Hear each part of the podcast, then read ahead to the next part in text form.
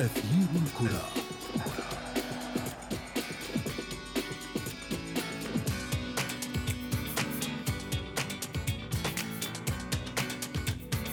صراع أهل القمة في عالم كرة القدم يترجم إلى مهارات فتاكة يتميز فيها نجم على آخر فتطلق عليه الجماهير لقب الأفضل في العالم. على الضفة الأخرى غضب وعتاب. يترجمان إلى تغريدات مثيرة للجدل تفتح النار على مسؤولين في عالم اللعبة. ونحن في أثير الكرة نوضح الصورة وندخل في تفاصيلها والبداية من العناوين. رد فعل سريع وغاضب يضع محمد صلاح في أزمة والجماهير العربية تطالب بتوضيح من الفيفا. من مسرح التتويج إلى أرض الميدان ميسي يدفع ثمن مثابرته ويتعرض لإصابة وغياب متوقع عن صفوف البلوغرانا وفي فقرة ما لا تعرفونه عن كرة القدم أين تذهب التكنولوجيا بعالم اللعبة الجميلة؟ أثير الكرة أهلا ومرحبا بكم مستمعينا الكرام أينما كنتم نرحب بكم في أثير الكرة ونبدأ معكم حلقة جديدة نتحدث فيها عن قضايا مثيرة شغلت جماهير ومتابعي نجوم اللعبة حول العالم.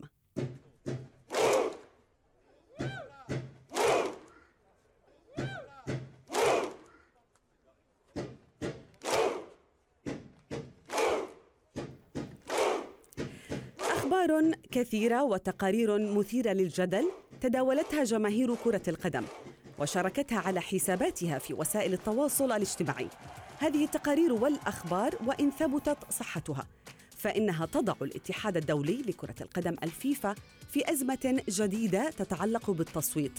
الأمر لا يتوقف هنا بل قام النجم المصري محمد صلاح بحذف اسم مصر من تعريفه الشخصي على حسابه في تويتر وهذه ليست المرة الأولى التي يلجأ فيها نجم ليفربول والمنتخب المصري للسوشيال ميديا من أجل التعبير عن غضبه تجاه قضية معينة حيث باتت وسائل التواصل الاجتماعي تشكل جزءا كبيرا من حياة لاعب كرة القدم وحلقة متينة أيضا تربطه بجماهيره لكنها في الوقت ذاته سلاح ذو حدين كما يوضح لنا الزميل عمر النخال في تقريره التالي.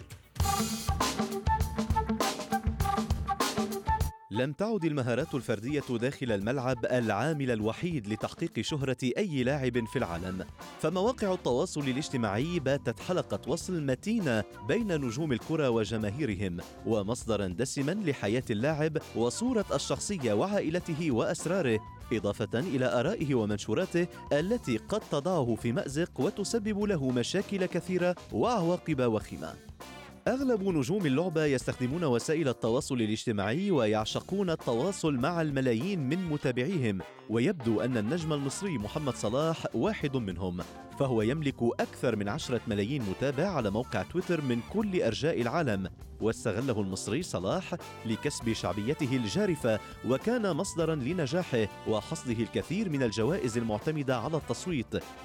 لكن سلاح تويتر الذي أشهره صلاح أكثر من مرة للتعبير عن القضايا التي تمس فريقه أو منتخب بلاده انقلب في وجهه مرة أخرى حيث قام بحذف صفته كلاعب في المنتخب المصري واكتفى بكونه لاعبا في ليفربول وهو ما جعله يتعرض لعاصفة كبيرة من النقد وحاول صلاح إصلاح المشكلة بنشر تغريدة بقميص المنتخب المصري. قال فيها إن من يحاول إفساد علاقته ببلاده مصر سيفشل دائما.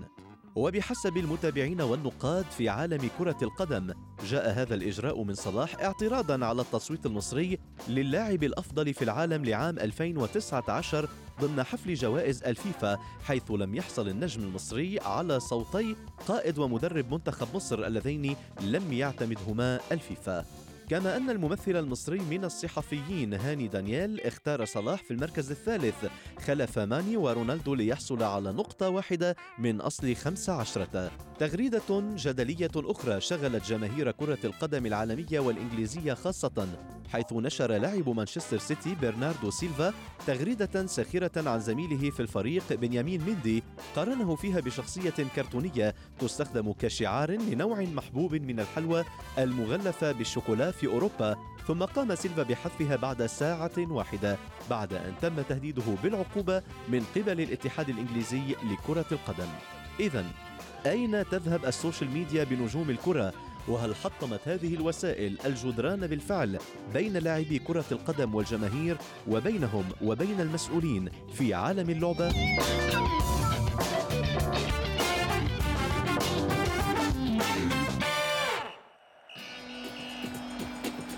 أثير الكرة.